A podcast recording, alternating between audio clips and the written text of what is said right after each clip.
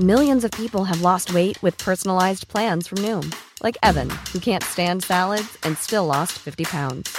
Salads, generally, for most people, are the easy button, right? For me, that wasn't an option. I never really was a salad guy. That's just not who I am. But Noom worked for me. Get your personalized plan today at Noom.com.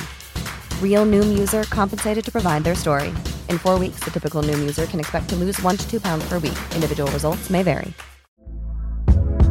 Hey there, it's Michelle Norris. I'm host of a podcast called Your Mama's Kitchen. When I travel, I'm usually looking for a way to find a taste of home when I'm not at home. And one of the things I love to do when I am at home is entertain. And Airbnb allows me to do that. When I was in California recently, I rented a house that had a great kitchen. And when we were sitting around the table, we're all thinking, we're in someone else's house. Someone could be in all of our homes as well.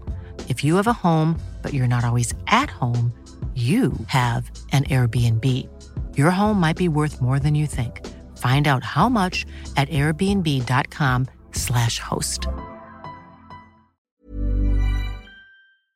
On DAB Plus, online, via the Talksport app, and on your smart speaker. The Women's Football Show with Faye Carruthers. It's a really, really good finish. I love goals like that. On Talksport 2.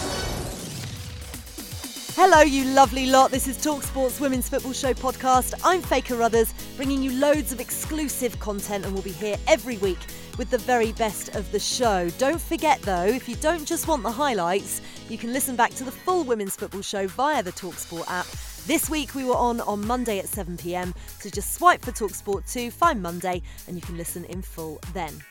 Now, there may not have been any Barclays Women's Super League action this week, but the Lionesses treated us all to a thrilling match at Wembley Stadium. They kept Team GB's Olympic hopes alive against the odds, coming back in spectacular fashion to beat the Netherlands 3 2 in their Nations League game. Former Tottenham captain Jenna Schillaci joined me to reflect on the Lionesses' resilient performance. I mean, it was quite incredible, wasn't it? The the game on Friday night. I think everybody thought it was done and dusted at, at half time. But no, the Lionesses have set up a Nations League showdown match against Scotland at Hampden Park on Tuesday after that comeback win over the Netherlands. Qualification, you'll remember, as Team GB representatives for the 2024 Paris Olympics is on the line. Before we get into everything, we had live commentary on Talksport 2 with Joe Shannon and Leanne Sanderson, and here's how it sounded.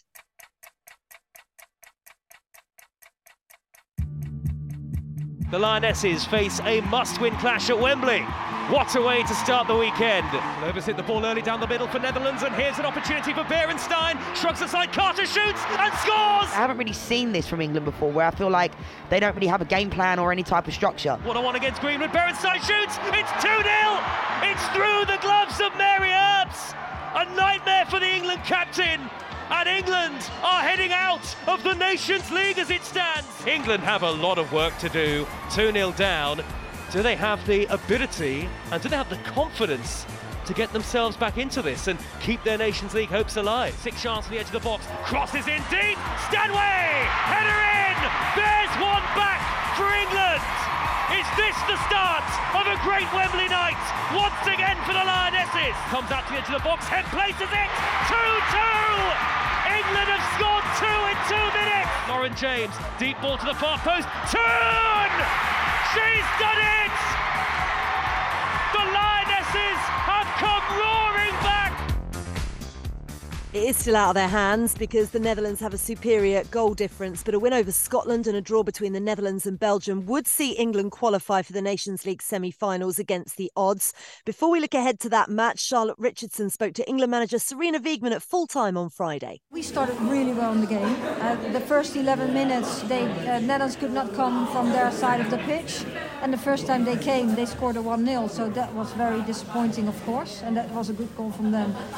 And then I still I think we played pretty pretty good, uh, and they scored a second goal, and uh, that was very unfortunate.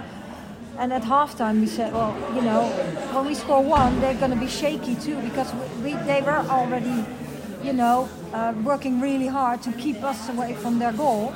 So um, we truly believed that we could come back in the game, and that's exactly what we did. And the resilience we showed as a team, and the extra push we could give as a team, uh, I think we did really well. So overall, I'm I'm very proud of the team, the way we played, uh, the way we recovered from uh, from the two 0 from the nil two.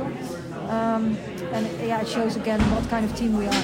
It's not like England to concede such goals. Arguably, they were both preventable, but it made your halftime team talk all the more important. What were your key messages at the break?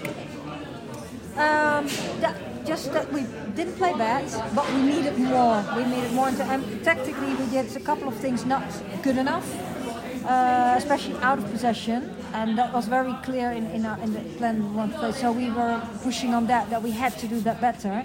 But we needed something extras because the things we were doing and the intentions were good, especially in possession. So we said that we need more from you. We all have to step up now, and that's exactly what we did. The hunger, the desire, the quality behind yeah. each of the goals showcase the strength of your yeah. squad. And I know you've mentioned in the past how you've had to manage that competition in a really productive way. Ultimately, this evening, that served as the difference against a very, very good Netherlands side. That exactly. strength of your squad. Yeah, exactly too. And it, also shows the Netherlands' uh, strength. I think this was a top-level game. I think for every fan in the stadium, it was an incredible game uh, from both sides who want to play football, want to go forward, who want to play to win. Uh, with very good players um, in possession. So I think overall it was an incredible game, and I'm happy that we won. But I really, really hope we scored another one, so it was 4-2, because then the things would have been turned around. But the Olympic dream is still alive, and you've got alive. the momentum from that second yeah. half performance to take into the match against yeah. Scotland. Exactly. Yeah, exactly. is that the message to the team to keep the, keep it going? Absolutely. Now, um, you know, summer training, recovery, refuel, summer see some family and friends, and then straight back from tomorrow uh, we go prepare for a Tuesday match. Finally, Sarina, there are many things you can coach and drill into a team, but that never say die attitude is something that you build as a core, isn't it? Displaying that in front of 71,000 supporters here is a nice way to sign off 2023 here in England. Yeah, yeah. Oh, I didn't think of that yet. That was a nice one. Yeah. No, I think this it's in this team too. The, the belief and the, and the trust in each other. And um, yeah, that, that shows where this team wants to go to. And yes, we, it's, we, we can't fully control uh, if we uh, top the group Tuesday, but we're definitely um, going to show up uh, one more time this year. Right, how do you even begin to sum up this game, uh, Jenna? Because it was, it, frustrating from an England point of view after they'd started so well. Um, they just let Netherlands into it, and you do not let Lineth Beerensteyn onto the ball as much as as much as they did. Couple of poor errors as well. What what did you make of of that first half? Yeah, I mean Beerensteyn truly punished them, didn't they, early early on in that first half? And I, it was like a game of two halves from the Lionesses. I think the first half it was slow, it was lethargic. We couldn't put our chances away, and then it was just our own errors really that put us under so much pressure. And I don't know what was said at half time, but it. I mean, what a game it was. That second half was incredible, but you just wish that they could have played like that for the full 90 because it was two contrasts in half and you just think what how frustrating that they couldn't do that for 90 minutes because I don't think the result and the two goal difference, I think they could have gone on and scored a lot more. But unfortunately, they started so, so slow. But what a comeback and a way to do it. Yeah, that, that we always want to take the positives. But were there questions for you on the starting 11 and, and not playing with a recognised striker?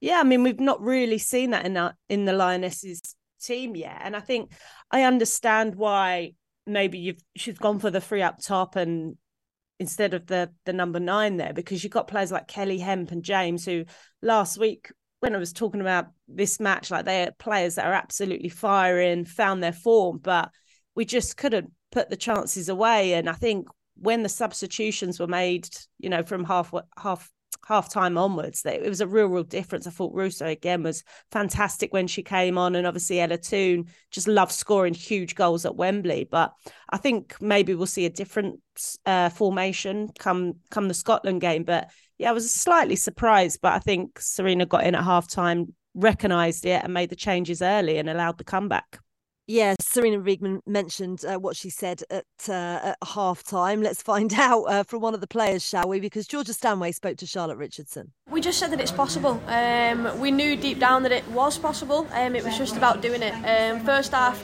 we were actually really good on the ball. We played a good game. We created. Um, we challenged their goalkeeper. We got high press on. We were aggressive, but we just let two goals in, um, which isn't us. Um, but yeah, in the second half, we turned it around. We got the result that was needed. We would have really liked one more goal to make sure that it was in our hands. But the situation is what it is, um, and we'll go on Tuesday and we'll fight for yeah, fight for what we can. It felt like in the second half as well, the team committed lots of bodies forwards and, and took that confidence from your goal in particular.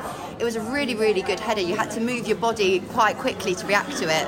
Yeah, that's probably the first header that I've ever scored. Um, so yeah, it's not a bad time to score it, but to be honest, it didn't matter who put the ball over the line. It just needed to get over. Um, and yeah, we managed to do it three times. So yeah, we've got the three points, um, and yeah, we'll see what happens on Tuesday. We want to make sure that we do our bit um, and just hope that someone else messes up. With every goal that went in, though, it's quite interesting. There weren't any celebrations. You were fully focused on getting the ball back and, and keeping that going. There's a real focus and togetherness within this group, isn't there?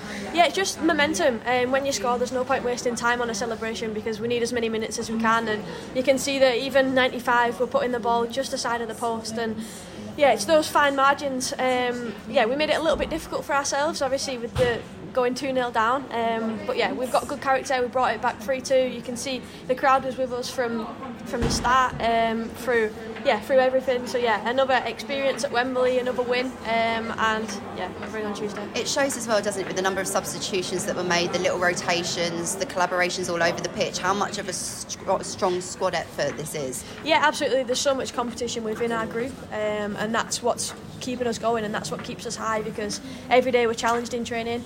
Um, there's not a, a given whether you're going to play or not, and I think that's what's so important in our team is everybody's here to fight, everybody wants to put up their best game, and you can play anybody and you know exactly what you're going to get. And do you think that hunger is sometimes the difference between a 3 2 scoreline against a team as good as the Netherlands? Yeah, we'll fight. We'll fight for each other. Um, we'll fight to get the three points, and we know when something's not up to our standard that we want to change it. So, yeah, that's what we did tonight points to pick up on, uh, I would say. Mary Earps devastated for her error for the second Netherlands goal, saying she'd let the team down as well. She was uh, not not really seen Mary Earps like that. No, and I think you know she's a player that has been so huge for this England team, and I think as a footballer, when I think back to my playing days, and I was a centre back, so any mistake that I would make could cost the team hugely. And obviously she's she's captain she sets such high standards for herself. And as a player it's easy for you to, just to think about the mistakes you made rather than the hundred things that you've done really well in a game. You always think about that negative. And i think she was absolutely devastated. But i mean how many times has she saved saved this team like over the last couple of seasons now? But i think that just shows you her her character. She's human. She comes across as quite this hard faced play, you know. Um, but yeah, she she's human and she she really felt responsible for that. But I think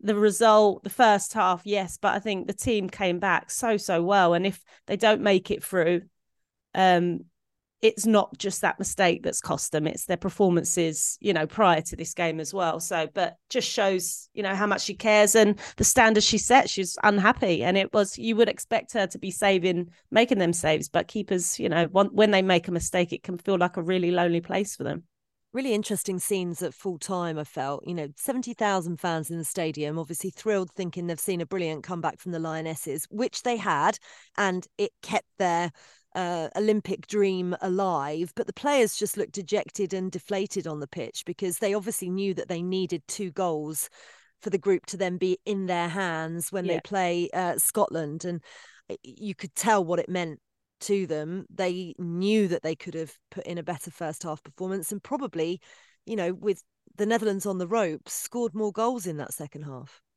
Yeah, definitely. I think they had 21 chances across the 90 minutes. So to to only get three, it's probably it's not a, a, great ratio, especially when we've got the attacking players that we do have and just weren't clinical enough. And I guess we just left it too late. Like I said earlier, if we'd have played like that for the 90 minutes, I think we would have scored more than the two goal margin that we needed. Um, but yeah, that's football. Um, it's now out of our hands. But the fans, like I, I'm um went and coached at the weekend, and some of the girls, the young kids that I I was coaching, were absolutely buzzing about the result. They had no idea, you know, they they were just there. They saw that comeback. They're there watching their heroes, and they they thought it was a fantastic game and comeback. So they're not fully aware of the consequences and probably didn't really understand why the players were devastated at the end. And and how weird is that? Because you know, obviously. Uh, attendances are brilliant in women's football, but it does feel as if there are a lot of casual fans not really having a vested interest in knowing the context of the importance of of, of the match. Yeah, no, and I agree, and that was obviously a prime example. Um, but I think you know it's a, a step at the time. I think the Lionesses at Wembley are, are you know it, people want to go and see them. Young girls want to be there. They're they're role models. They're heroes now. So I, I get why it could be, you know, you want your fans to understand the, the long term effects of a result like that, but they're there and they've had an amazing time. And I guess as we're building these attendances up, I think that's what matters the most that these kids are, are loving going there and having these amazing experiences at Wembley. So they do keep returning.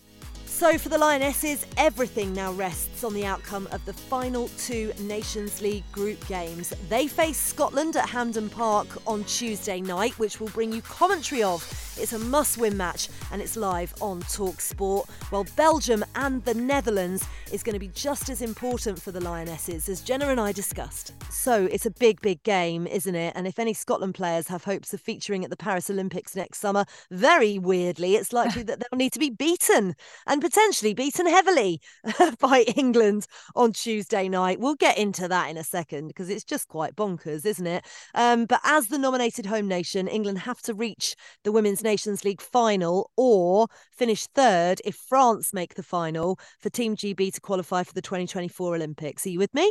Do you get it?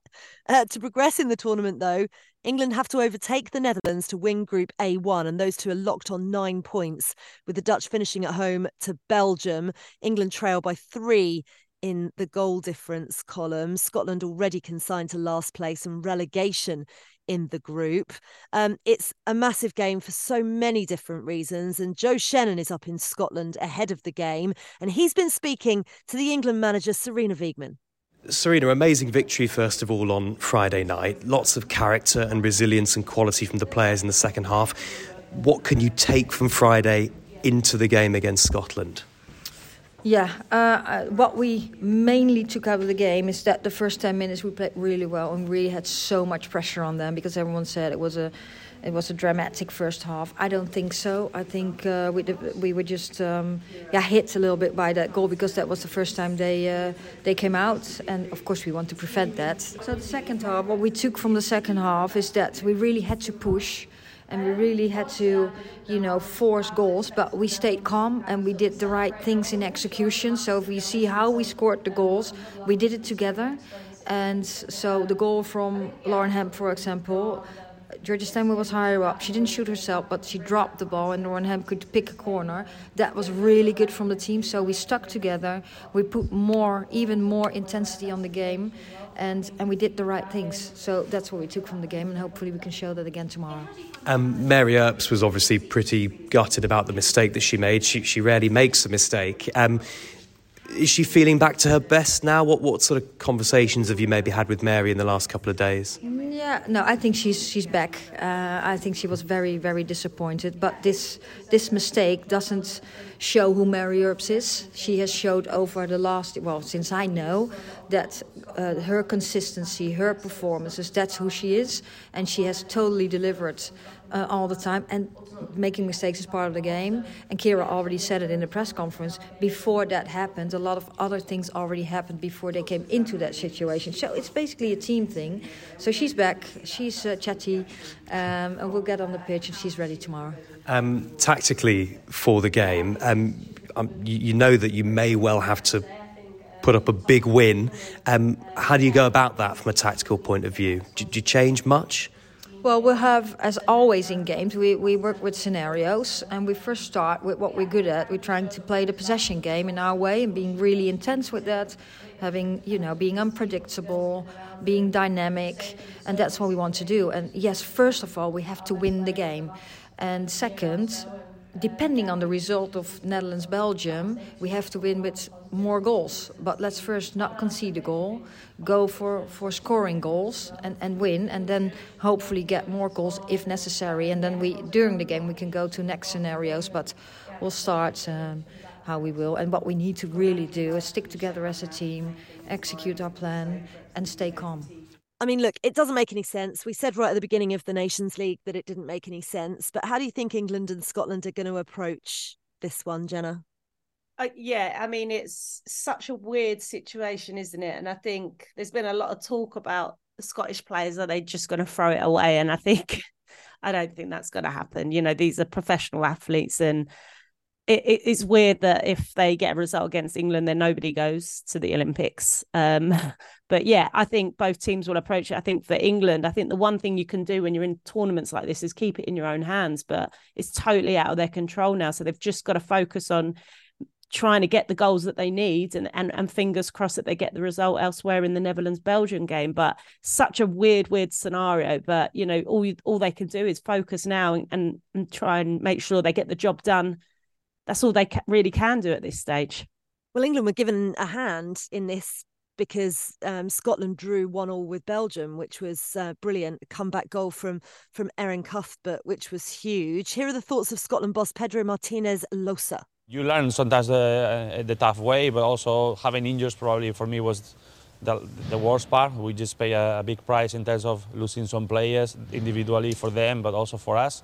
For, for me, that's, that's the negative. The positive is also manage uh, to react and to readapt to this one uh, in the football, but also mentally. So I think this group is this, in this camp environment has been fantastic, very positive, uh, always connecting with the task, always connecting with what we propose to them, uh, always, especially for them, connecting with representing Scotland and performing.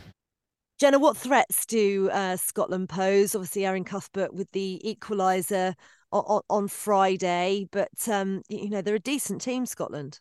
Yeah, they are, and I don't think they can be underestimated. Obviously, they've got quite a few players that play week in, week out again in the WSL against the Lionesses. So you know, you've got obviously the standout would be Cuthbert, who that superb goal last week.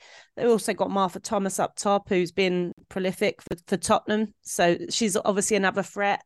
Evans, Corsie, so they do have threats. It's not just a just a Cuthbert show. So I don't think they can be underestimated. Um, but I think, given the the second half that the Lionesses produced last last week, I think they'll be fired up now to make sure that they they get the job done over the ninety minutes, and and we'll be praying that uh, they get the result they need elsewhere yeah, it's starting to get complicated, isn't it? And this is what the problem is when England don't have it in their hands. Is you're looking at the goal difference table, and what we really need is a draw between Netherlands and Belgium, which makes everything much easier and uh, means that everybody in the press box doesn't have to keep counting and working everything out because the goal swing is important. Additionally, if Belgium were to beat the Netherlands. Uh, the Netherlands, of course, know that if they win, goal difference, if it's favourable to them, um, will mean that they could potentially uh, be going through. But it's going to be so tight and uh, you know exciting from a neutral's point of view on Tuesday night, but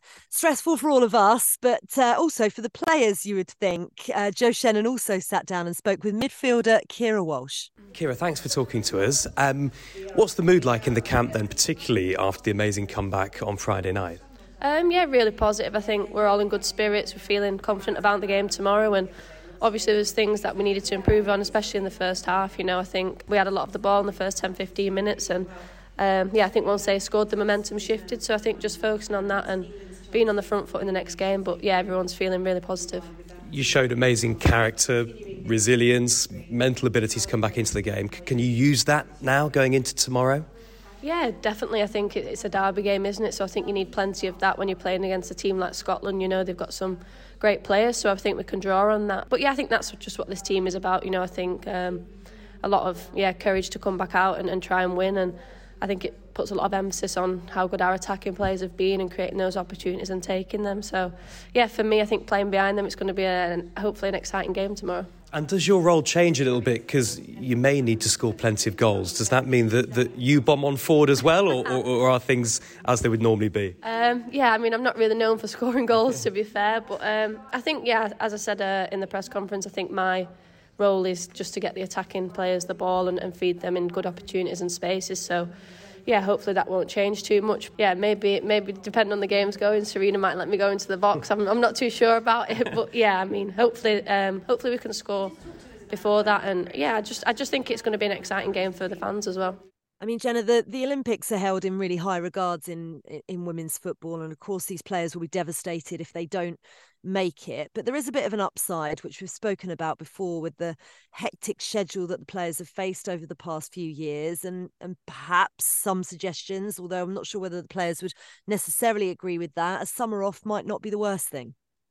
No, I agree with that, but I think given the reaction that you saw on the pitch at the full time, um, and you saw how devastated the players were, I think you know that they want to be out there. It's a chance for them to to to win a medal, but yeah, I think if you've looked at the schedule since we've come out of COVID, it has literally been relentless. They had the Olympics, Euros, World Cup, back to the Olympics again. And the players, like the amount of injuries that we're seeing as well. So I don't think it would be the worst thing if they were to have the summer off. But then what an opportunity missed to, to pick up another um, another medal and to continue that momentum that we've seen from the Lionesses over the last couple of seasons now. But I think I agree with you. I think given the hectic schedule and the amount of injuries that we've been seeing lately, I don't think it will be the worst thing in the world, but try telling the players that. And the action hasn't been limited to just Group A1 in the Nations League. We took a look at the rest of the groups to find out who's been promoted. And- Millions of people have lost weight with personalized plans from Noom, like Evan, who can't stand salads and still lost 50 pounds. Salads, generally, for most people, are the easy button, right? For me, that wasn't an option. I never really was a salad guy. That's just not who I am. But Noom worked for me. Get your personalized plan today at Noom.com. Real Noom user compensated to provide their story. In four weeks, the typical Noom user can expect to lose one to two pounds per week. Individual results may vary. Hey there, it's Michelle Norris. I'm host of a podcast called Your Mama's Kitchen. When I travel, I'm usually looking for a way to find a taste of home when I'm not at home. And one of the things I love to do when I am at home is entertain. And Airbnb allows me to do that. When I was in California recently, I rented a house that had a great kitchen. And when we were sitting around the table, we we're all thinking, we're in someone else's house. Someone could be in all of our homes as well. If you have a home, but you're not always at home, you have an Airbnb. Your home might be worth more than you think. Find out how much at airbnb.com/slash host. Hey, Dave. Yeah, Randy. Since we founded Bombas, we've always said our socks, underwear, and t shirts are super soft. Any new ideas? Maybe sublimely soft. Or disgustingly cozy. Wait, what? I got it. Bombas. Absurdly comfortable essentials for yourself and for those facing homelessness. Because one purchased equals one donated. Wow, did we just write an ad? Yes. Bombas. Big comfort for everyone. Go to bombas.com slash ACAST and use code ACAST for 20% off your first purchase. Relegated elsewhere. Firstly, let's have a look at who's confirmed into the competition's finals in February and who has been relegated into League B. So, confirmed so far through to the finals as League A group winners are France and Spain. Group A3, though, is just as tight as England's group after Denmark beat Germany 2 0 on Friday. That means they're locked on 12 points each. Germany have the superior goal difference, though, and they face Wales at the Swansea Stadium on Tuesday night, while Denmark are at home to Iceland. Who's going through on that one for you, Jenna? Yeah, I, I, I can't see um, Denmark scoring the five goals that they'd need. So I'm going to have to go with the uh, Germany there. Yeah, that God, that could be quite an incredible uh, final four, couldn't it? France, Spain, Germany, and England slash the Netherlands. Yeah, uh, quite quite a daunting prospect, but very exciting. Um, three teams already relegated from League A, by the way: Scotland, as we know, Switzerland, and Wales. But three teams promoted from League B: um, Republic of Ireland, Finland and Poland. And then there are League A and B playoffs. Iceland and Serbia are involved in that. Uh, but there are teams relegated from League B as well Albania, Belarus, and Romania. And they are going to be replaced in League B from the three teams promoted from League C, if you're still with me Azerbaijan, Kosovo, and uh, Turkey. Uh, let's focus on the Republic of Ireland, though. Group winner in B1. How impressed have you been with them over the past year? Yeah, I think they've been great. And I think they're probably everyone's second team in England, I reckon. I think they've just, the journey that they've been on throughout the World Cup, I think just incredible. And they look like now they're, they're finally getting that support that they need. Captain Kate McCabe is just like superwoman for them at the minute and just a really a good squad that they've got coming through. And I think yeah, they've done fantastically well now. And I think with more backing from their federation, I think they're only going to get bigger and better. And I know they've got huge support now from the whole country behind them. Um, yeah, who are following them. So yeah, been really, really impressed with them. Yeah, it's been a disappointing Nations League for Wales, though. They've lost all five of their games in Group A3. But we need to kind of add some context. I think it's important because they're they're ranked 29th in the world and they were up against teams in their group ranked in the top 15, 6th, 12th, and, and 14th. So it was never going to be an easy ride for them. No, I mean, that's a really difficult group. And uh, it, it, was going to probably need a miracle for them to, to get anywhere near getting out of that group. So I think when you do put it into context, it, it's been a tough group for them. They've, I mean, coming up against Germany, the likes of Denmark and Iceland, it's uh, it was a big task at hand for them. But you know, they have to keep trying to build each with each season with each competition that they do get in. And I know that they do have the back in there but they've just yeah I mean it was an unfortunate group to be drawn. Yeah it was. Um I mean shock result that we saw on Friday night. Italy beating Spain by 3 goals to 2 I mean Spain still qualify for the finals. It's the first time though that they've lost since they were crowned champions at the World Cup. That was pretty impressive stuff from Italy. Yeah, I think it was quite a shock result there, but been impressed with Italy. I think over the Euros, I was quite impressed with them as well. But yeah, I don't think Spain would have expected that. But as you say, you know, they still finish finish top. Um, I think they're going to be the team to watch out now. I think going forwards into the Olympics, I think they've got some of their key players back who who missed out at the World Cup. So I think they're just going to get stronger and stronger. Spain. Yeah. So do you reckon if if for example if if it was a France Spain final, for example, could yeah. could either of them win the whole thing? Obviously, if France win the whole thing, um, or even if just they get to the final, whoever finishes third, yeah, um, will go through to the Olympics because France are the hosts for the Paris Olympics, obviously. But who do you think is going to win the whole thing? For me, I think given the summer that they've had, I, I'm going to put my money on. If I was a betting girl, I would go with Spain, just because they've had that experience now at the World Cup. They've what they've gone through and come out the other side. And as I said, they're going to have uh, some of their key players back who unfortunately missed out at the at the World Cup. So for me, I think I can't see anyone really stopping them at the minute. It's been a busy week on and off the pitch in the world of women's football. Jenna and I had a look back on some of the biggest stories that have made the headlines in the world of women's football this week couple of big bits of news in the past few days. The UK government says it will back all recommendations in the Women's Football Review that was led, you'll remember, by former England midfielder Karen Carney. It was published back in July and it called, amongst other things, for the top two women's tiers in England to become fully professional. It also wanted a new regular broadcast slot to be made available as well. Culture Secretary Lucy Frazer has urged the Football Association and other stakeholders to set a new standard for women's sport. Here's what she had to say on Talk TV earlier today. The Lionesses uh, are amazing and uh, left a massive legacy after the Euros, winning the Euros last year and getting to the semi final of the World Cup in Australia this year. And I was really pleased to go out to Australia and, and see them in that final. Uh, they are at the top of their game, but we need to support them as a government. The FA needs to support them if they continue to be, to ensure that they continue to be professional and world leading. So after the Euros, we asked Karen Carney, uh, who was a lioness, to do a review about how do we achieve that? How do we ensure that the women's game remains professional? How do we support it? She she, uh, she published that review and we're responding to it today. The government is accepting all of the 10 recommendations. Not only that, we have started putting in place some of her recommendations already. Uh, that would be along the lines of you know, equal access to sport for girls in school, building pitches across the country. We've already built 2,200 pitches across the country. And last week, I announced, I went to the, one of the Lionesses training sessions last week and announced 30 million pounds uh, for specific pitches where women will have priority access because we want to make sure that the women's team, which are on the cusp of something very exciting, we want to ensure that we continue that so they can become um, even better than they are today.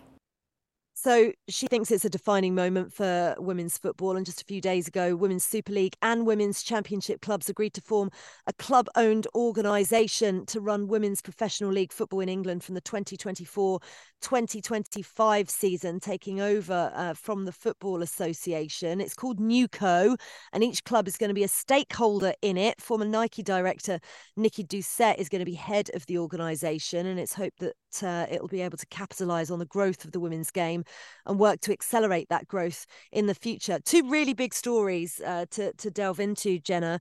Uh, what do you make of this new era for women's football?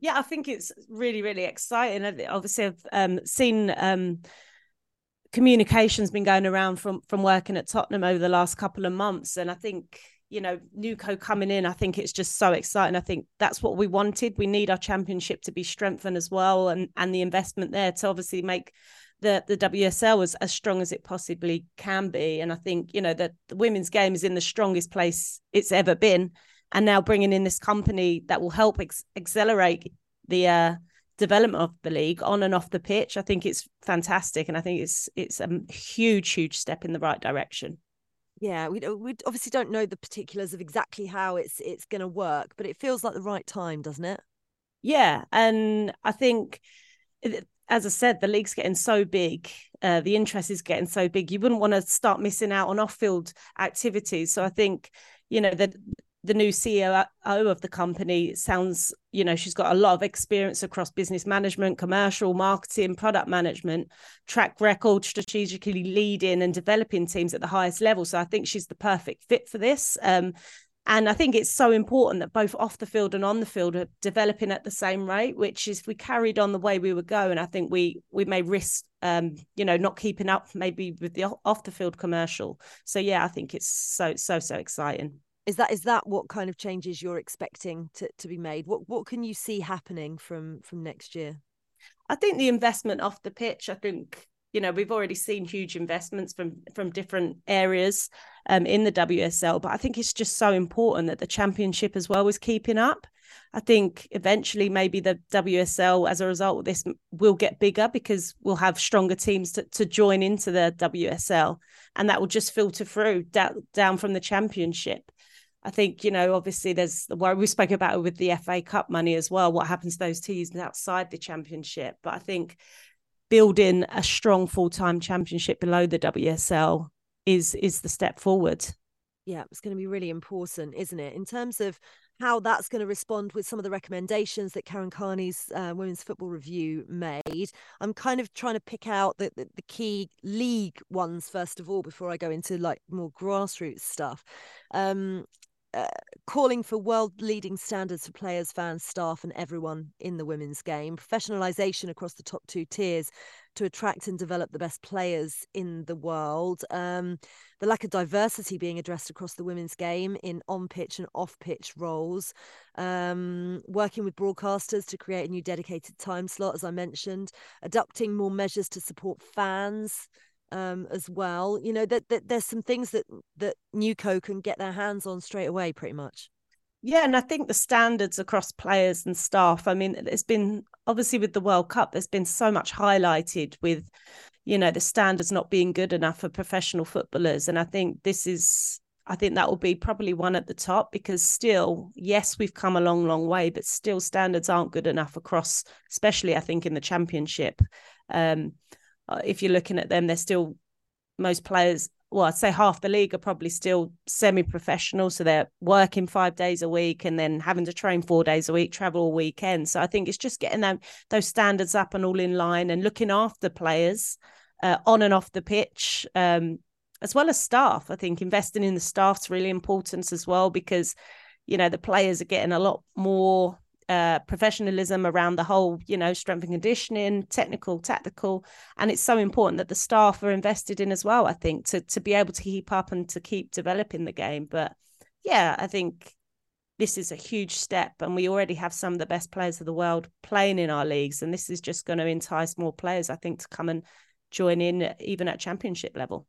Yeah, we've heard um, Lucy Frazer saying that you know they need to narrow the massive disparity in pay between the men's and women's games and obviously making the women's game more commercial attracts more broadcast income and and you know enables uh, female athletes to get paid more and then across the game as well. But it's really important to look at the, the kind of grassroots aspects of, and I know I, I feel like I'm I'm kind of merging uh, the NewCo news and the um go- uh, the government's women's football review endorsement news, but they they they they do merge, they do match, they they they intertwine, if you like. I think is the word that I'm looking for. And in terms of the the grassroots uh, recommendations that Karen Carney's review called for, the restoration of the talent pathway to create future generations of lionesses, um, provision of equal access to school sports for girls as well, and more investment in grassroots facilities and better access for females a, a, as a whole. And the government have to, you know, hold the football industry to account for that.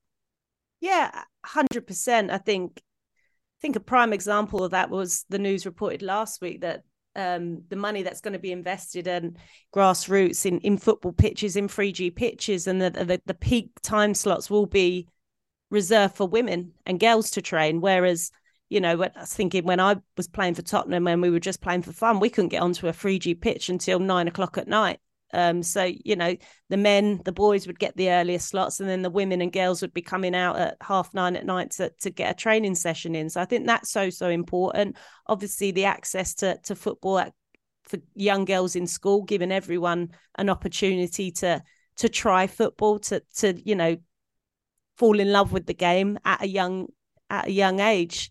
I think you know in the past girls have have really picked up football later on in life. So giving them the access to the game earlier on again will increase the development and the quality of players that we can produce. So yeah i think grassroots is so important that we don't forget about them and obviously opening it up to different areas so that every single young girl there's no boundaries in place to stop her from playing. She can turn up and she can play yeah, it certainly is going to be a, a, new era, isn't it, for, for women's football? A couple more stories to take you through from the week. A FIFPRO surveys found that a large number of players at the World Cup this year were not sufficiently rested before the competition. FIFPRO surveyed players from 26 of the 32 competing countries at the World Cup, and two thirds of players said they felt they weren't at their physical best at the start of the tournament. Uh, the survey also found not all players had received the required medical examinations before it, and some hadn't yet received individual bonus payments from the World Cup, which we knew already. And um, look, it's a busy schedule, the women's football calendar nowadays, particularly since the concertina effect that we've had from from COVID. And it's something we've discussed before. But the fact that the figures in this survey are so high, it's obviously going to be a catalyst for a review, surely, of these kind of schedules. Yeah, and I think some of the players have been talking about this for, for for a long time. You know, they, they, they were tired after the end of the season, and then I think they had a couple of weeks off, and then they were flying out. So that needs to be addressed. But I don't know how you address it because there's, you know, there's you got your Nations League now. There just always seems to be something for international players um, and the turnaround at the end of the season to go into these big competitions isn't isn't that that big um, and as for players not getting the proper medical attention or being assessed, I think that's that's poor, really poor, especially where we are now and how fast this game has gone. But that's just a key example of we we we always say yes, it, we've taken a massive step forward and everything looks rosy, but actually when you peel off the surface, there's still so so many things that still need to improve. Yep, there definitely, definitely are. And the Champions League know that they need to improve as well. It's going to expand to 18 teams from the 25 to 2026 season. The changes approved by UEFA's executive committee in Hamburg.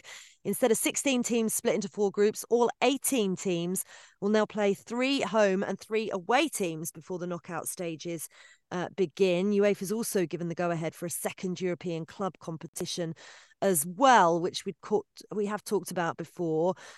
Uh, this kind of came to the fore a little bit more from a UK perspective when Arsenal were knocked out of the Champions League so early on uh, this season, and there was talk the tournament maybe needed to be expanded. Is this uh, change in the right direction for you?